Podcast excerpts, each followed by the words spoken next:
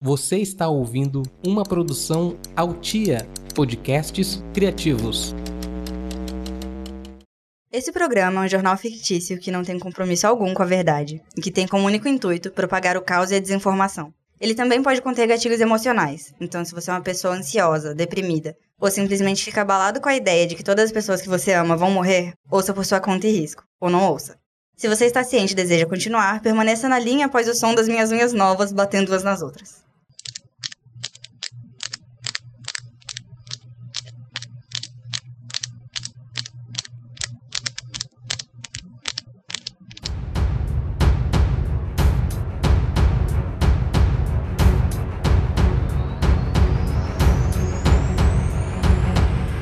Você já se olhou no espelho hoje? Já contemplou o vazio no fundo dos seus olhos? Já respirou fundo diante da situação de impotência em que a gente se encontra enquanto o presidente do nosso país tenta nos matar? Eu já. E para ter alguma ilusão de controle durante esses tempos tão caóticos, o que eu comecei a fazer foi tentar aprender a fazer mais coisas por conta própria. Porque salvar o país eu não tenho como. Mas, menina, olha essa aquarela aqui que eu fiz. Quer coisa melhor que isso? E em alguns pontos eu ainda falho. Plantas, por exemplo, não importa o quanto você se dedica a ela, só chega uma hora que a planta morre. Diferente de todas as outras mortes que aconteceram nos últimos meses, essa morte em específico é culpa sua. E você tem que lidar com esse fracasso que fica estampado até no que você queria ter como hobby. E aí você é obrigado a sair de casa no meio de uma pandemia para comprar uma samambaia, uma samambaia de plástico. E o programa de hoje é sobre isso. Olá, seja bem-vindo. Esse é o Bom Dia Estou Morrendo e eu sou a Milena, a sua apresentadora. Universitária internada após tentar fazer pão sozinha e acidentalmente criar novo fungo tóxico mortal. Cecília Albuquerque, uma estudante de nutrição da UFTM, Universidade Federal do Triângulo Mineiro, foi hospitalizada às pressas na noite da última quarta-feira. Segundo amigos, a jovem nas últimas semanas estava dedicada a fazer pão caseiro. Ela já havia tentado algumas vezes durante o primeiro ano da pandemia, mas acabou desistindo e retornou com o hobby esse ano o que não seria um problema se ela não tivesse tentado cerca de 42 vezes, misturando fermentos e criando uma nova variação de fungo que liberou esporos tóxicos enquanto a massa descansava e Cecília dormia tranquilamente. Após notar o sumiço de Cecília das suas redes sociais e até das aulas à distância, o famoso EAD, os amigos de Cecília entraram em contato com a família que foi até o local e mal conseguiu entrar na casa, pois a massa de pão cresceu tanto que se espalhou por todos os cômodos, chegando até a envolver parte do corpo de Cecília que foi encontrada desacordada e internada às pressas. O micetologista Edgar Amorim afirma que nunca tinha visto um fungo crescer tão rápido e pede para que as pessoas parem de fazer pão caseiro, porque já saiu de moda e porque não temos muitas vagas disponíveis nos UTIs. A equipe médica informou que o quadro de Cecília é estável e que ela deve acordar nos próximos dias, após seu corpo se desintoxicar.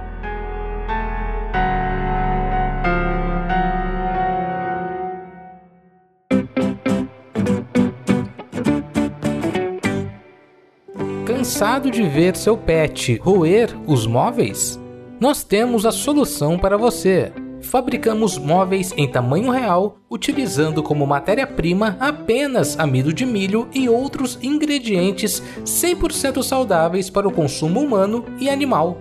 Aqui na Surreal Móveis e Estofados, você e seu pet podem viver em total harmonia. Temos tapetes, sofás, almofadas, estantes e até mesmo plantas artificiais completamente seguras para consumo. Seu pet vai amar. Surreal Móveis e Estofados, tudo por você e pelo seu pet.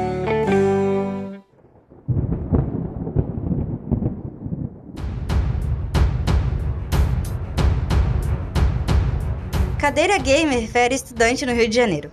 O jornalista Rafael Santos, morador de Niterói, no Rio de Janeiro, começou a entrar no mundo dos jogos online mais ou menos na metade de 2020.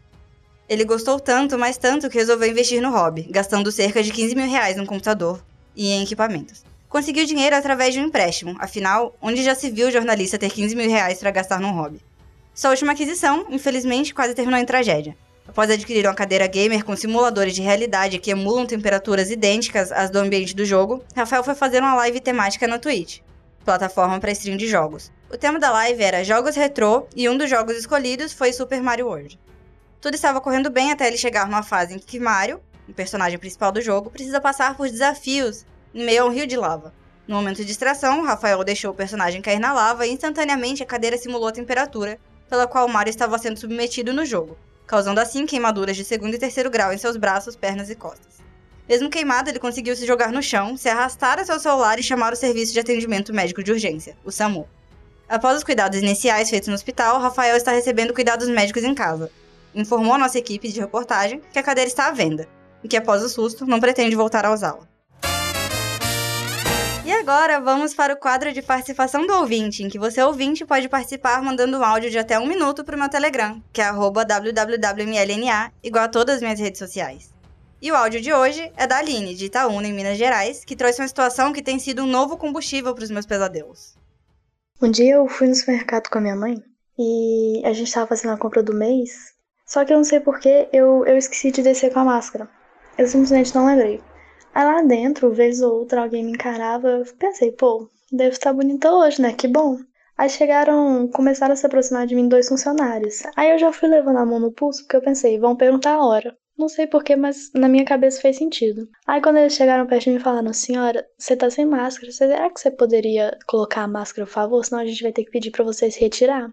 Com a cara no chão, eu fiquei uns 5 minutos procurando a minha mãe no supermercado, porque ela tava com a chave do carro e minha máscara tava dentro do carro. Fui no carro, peguei minha máscara, voltei pro supermercado. Quando eu voltei, o segurança que fica na porta falou na maior altura. Então foi por culpa sua que eles estavam fazendo esse anúncio. Porque, tipo assim, os 10 minutos que eu tava lá dentro, tava rolando um anúncio. Por favor, coloquem as máscaras, não fiquem sem as máscaras, tem que utilizar a máscara. Eu achando que era alguma pessoa aleatória, falando assim, nossa, que desaforo o pessoal entrar sem máscara no mercado, né? Fala sério. E era eu. Aline, eu tenho tido pesadelos sobre estar em público sem máscara já faz alguns meses. Inclusive, me encontro dos dois lados da situação por ajudar no supermercado da minha família e ter que ser a pessoa que pede pro cliente colocar máscara. Às vezes as pessoas realmente não percebem que estão sem máscara e é um evento muito interessante de se observar. Na última vez que eu esqueci de colocar máscara, eu me senti um daqueles sonhos que você tá na escola e só depois de muito tempo percebe que tá sem calça, sabe? Mas a gente se acostuma. O que foi um pouco difícil foi me acostumar com a PFF2, porque é massa o cabelo. Você pode questionar, mas Milena, as pessoas estão morrendo, você tem uma máscara que te impede de ter contato com esse vírus mortal e tá preocupado com seu cabelo? E eu, do alto do meu egocentrismo, vou responder que sim. E eu não tenho uma justificativa aceitável para te dar. Adestrador de cachorros é detido em parque após confusão com cachorro policial.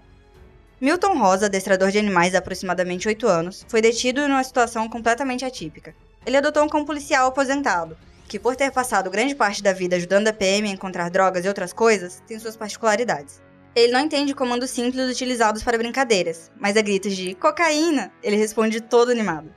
Após perceber isso, o adestrador passou a usar nomes de drogas para brincar com seu cão no Parque do Ibirapuera, em São Paulo. Mas após denúncias de pessoas que circulavam no local, a polícia foi chamada e o adestrador foi detido por terem achado que ele estava anunciando a venda de drogas, e não brincando com seu cachorro. Por coincidência, o cachorro se aproximou dos policiais, que logo reconheceram e deram espaço para o adestrador se explicar. Após o susto, Milton e seu cachorro passam bem. E diferente do Milton e do cachorro dele, eu não tô muito bem não. Eu tô cansada e sem perspectiva de futuro, e ouvindo as vozes da minha cabeça gritando cada vez mais alto pedindo socorro, implorando para que, pelo amor de Deus, alguém acabe logo com esse sofrimento. Só que eu comecei a fazer bichinhos de dobradura de papel, tipo um origami, só que muito pior. Então eu não posso morrer agora, porque ontem de manhã eu imprimi um molde lindo de capivara. E essa capivara precisa ser feita. Então até o próximo programa, se você ainda estiver vivo.